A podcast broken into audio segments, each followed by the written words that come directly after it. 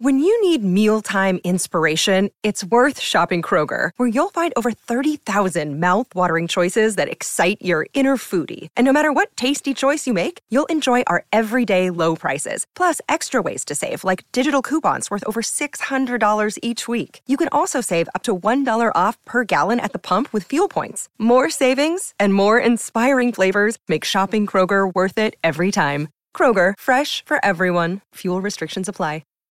This episode is brought to you by Shopify. Whether you're selling a little or a lot, Shopify helps you do your thing, however you cha-ching. From the launch your online shop stage, all the way to the we just hit a million orders stage. No matter what stage you're in, Shopify's there to help you grow. Sign up for a $1 per month trial period at shopify.com slash special offer, all lowercase.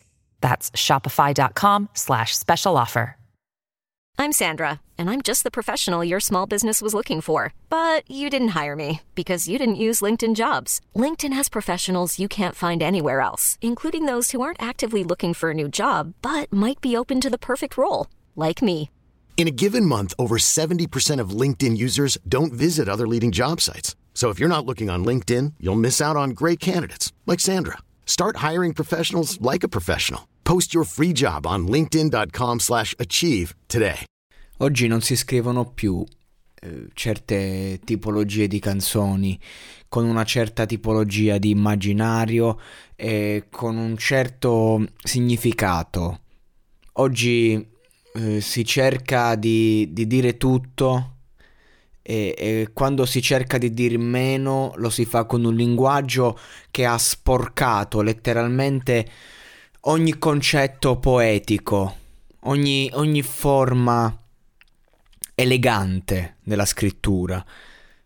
Non, non, sto dicendo che non ci sono, diciamo, autori indipendenti che restano legati, diciamo, a, quel, a, a quel, quello stile di scrittura, ma oggi risultano obsoleti e fuori tempo. After Hours, Blue Vertigo, eh, tutto, tutta la nicchia, diciamo, indie rock di quegli anni, anni, anni 90, inizio anni 2000.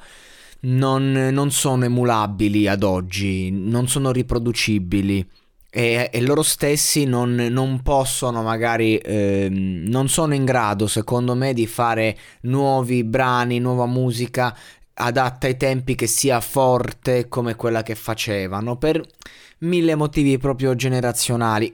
Io non sto dicendo che non ci sono magari ehm, gruppi che potrebbero essere i nuovi after hours, sto solo dicendo che non emergerebbero mai e che non arrivano ai, agli, agli, ascoltatori. E quindi la percezione anche cambia perché ragazzi diciamoci la verità.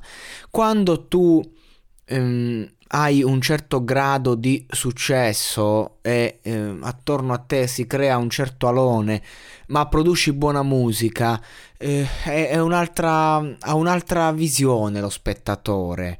Cioè mh, mm, i Sex Pistols, se non fossero stati rivoluzionari che sono stati, se non avessero avuto eh, quel grande successo, questo personaggio, cioè Sid Vicious fondamentalmente sarebbe uno dei tanti nessuno se non ci fosse stato quello che c'è stato. Quindi, in questo uni- universo utopico dove Sid Vicious è nessuno, e, e, fa musica, la stessa musica nel 2020, c'è qualcuno che invece ascolta i Sex Pistols e ci rivede quello che ci ha visto un mondo intero. E ti dice a te, ma oh, guarda che c'è sto gruppo fortissimo si chiamano i Sex Pistols, ascoltali. Io metto la cuffia, sento il, il, classico suono punk e lì dico: ah, Ma che cazzo è? Dai, su, ma dove siamo? Siamo nel 2020, ancora sta roba. E così io prendo il disco dei Sex Pistols in questo universo utopico in cui non hanno avuto successo e, e lo tratto come fosse merda.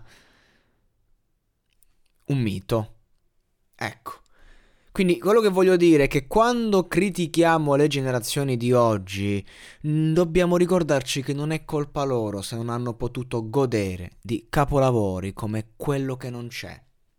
Che è una canzone immortale. Tuttavia, falla, valla a fare sentire a un quattordicenne. È, è difficile. Cioè, il quattordicenne la ascolta solo se magari veramente gli leghi un ricordo, gli leghi un, un'esperienza emotiva. E la capisce solo maturando, perché comunque è un testo maturo. Quello che non c'è, un brano icona della carriera degli After Hours, ma anche della musica italiana. Inizia con una foto di pura gioia. Ho questa foto di pura gioia e di un bambino con la sua pistola che spara dritto davanti a sé a quello che non c'è. Visione, abbiamo una visione. Io, lo, io la vedo questa foto, a parte perché è la copertina del disco. Io vedo questa foto. Io vedo esattamente che cosa questo artista mi sta comunicando. E questo modo di scrivere andava bene. E questa è poesia, cioè perché poesia non è la metafora complessa, poesia è un concetto semplice. È un cioè ho questa foto di pura gioia e di un bambino con la sua pistola che spara dritto davanti a sé a quello che non c'è. Ora, se noi ci mettiamo a fare un, a cercare di capire che cosa c'è dietro questa frase, questa, questo versetto, che cosa possiamo andare, a che significato possiamo dargli, qui ne possiamo trovare migliaia. È una canzone contro la guerra? Chi è questo bambino con la pistola? A chi sta sparando? Quello che non c'è, cos'è? Chi si intende? L'anima? Si parla di un concetto spirituale? La felicità, l'innocenza? Cioè, qui possiamo sbizzarrirci. Ma fondamentalmente è semplicemente Manuel Agnelli che si è seduto, ha visto una foto e ti, e ti, ha detto questi quattro versi. Tutto quello che nascondono questi quattro versi fa parte spetta- dello spettatore. È quello che tu ci vuoi vedere, quello che tu ci puoi vedere. E questa è poesia. Non altro. Non è io ti mostro esattamente quello che io vedo è io ti mostro quello che vedo, ma tu hai la possibilità di vederci qualunque cosa. È questo che rende, questo concept che rende una canzone immortale. Una canzone che diventa una, nessuna centomila, ma mai nessuna davvero. Nessuna nel senso che quello che non c'è. Nessuna nel senso che riesci a vedere il nulla ti riesce a descrivere il vuoto, ma non è che non ci vedi niente. E quindi direi che è una e centomila. Nessuna io lo elimino, lo elimino proprio, se dobbiamo parlarne in un linguaggio moderno. Questo brano, a livello di sonorità, tra l'altro, è proprio... È, il classico brano indie rock di quegli anni. Quel giro di chitarra, eh, il modo in cui va avanti, eh, l'arrangiamento, come si sviluppa, rimanendo sempre f- facendo rumore senza fare casino. E poi a un certo punto a solo di chitarra leggero non strofa ritornello strofa ritornello fine sei minuti di pezzo. Tanta strumentale. Oggi è impensabile oggi è infattibile per riuscire a comunicare e questo è molto molto triste.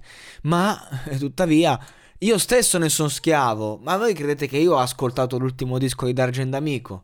Io, io Dargen D'Amico me lo sono um, proprio ascoltato come un pazzo negli anni. Sono un suo fan sfegatato, lo reputo uno dei più grandi autori d'Italia. Ma l'ultimo disco io non l'ho ascoltato.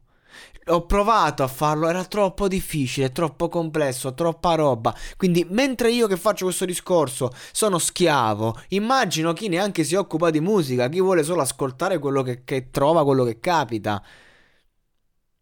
E vi dirò un'altra cosa. Dopo 3-4 minuti questa canzone magari capita pure che vado avanti, non l'ascolto fino alla fine perché mi è bastato.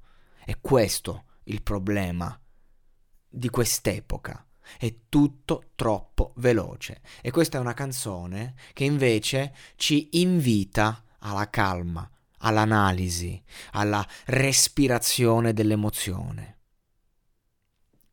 A vedere, vedere questo bambino con la pistola che rivuole le sue ali nere e il suo mantello. Capite?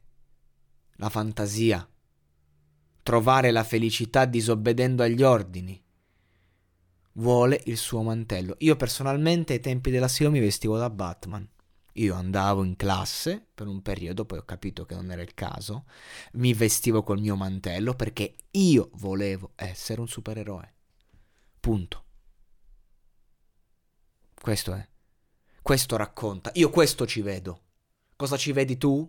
Non lo so, ma io quando sento, rivoglio le mie ali nere, il mio mantello, se io ascoltassi pienamente la mia parte emotiva dovrei scoppiare in lacrime. Così, boom. Perciò io maledico il modo in cui sono fatto. Quindi arriva la, la male, maledire se stessi. La sua vigliaccheria, la mia vigliaccheria dice, quindi maledici te stesso, maledici la, la vigliaccheria che ti porta ad accettare il mondo così com'è, sperando sempre che qualcosa cambi, ma senza riuscire a far nulla a fatti concreti per cambiarlo.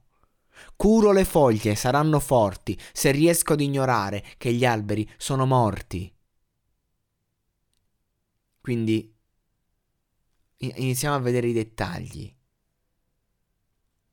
per mm, rinnovare in noi la capacità di sognare, la capacità di tornare ad essere bambini, ma non nel senso di essere infanti, nel senso di non, non, pensare a certe conseguenze. Siamo diventati troppo prudenti crescendo. E questo ci ha, ci ha privato dei sogni, ci ha privato di una, di, di una sana incoscienza. E quindi, e questo è, e si chiude. Ed ecco arriva l'alba, so che è qui per me. Meraviglioso come a volte ciò che sembra non è fottendosi da sé, fottendomi da me per quello che non c'è.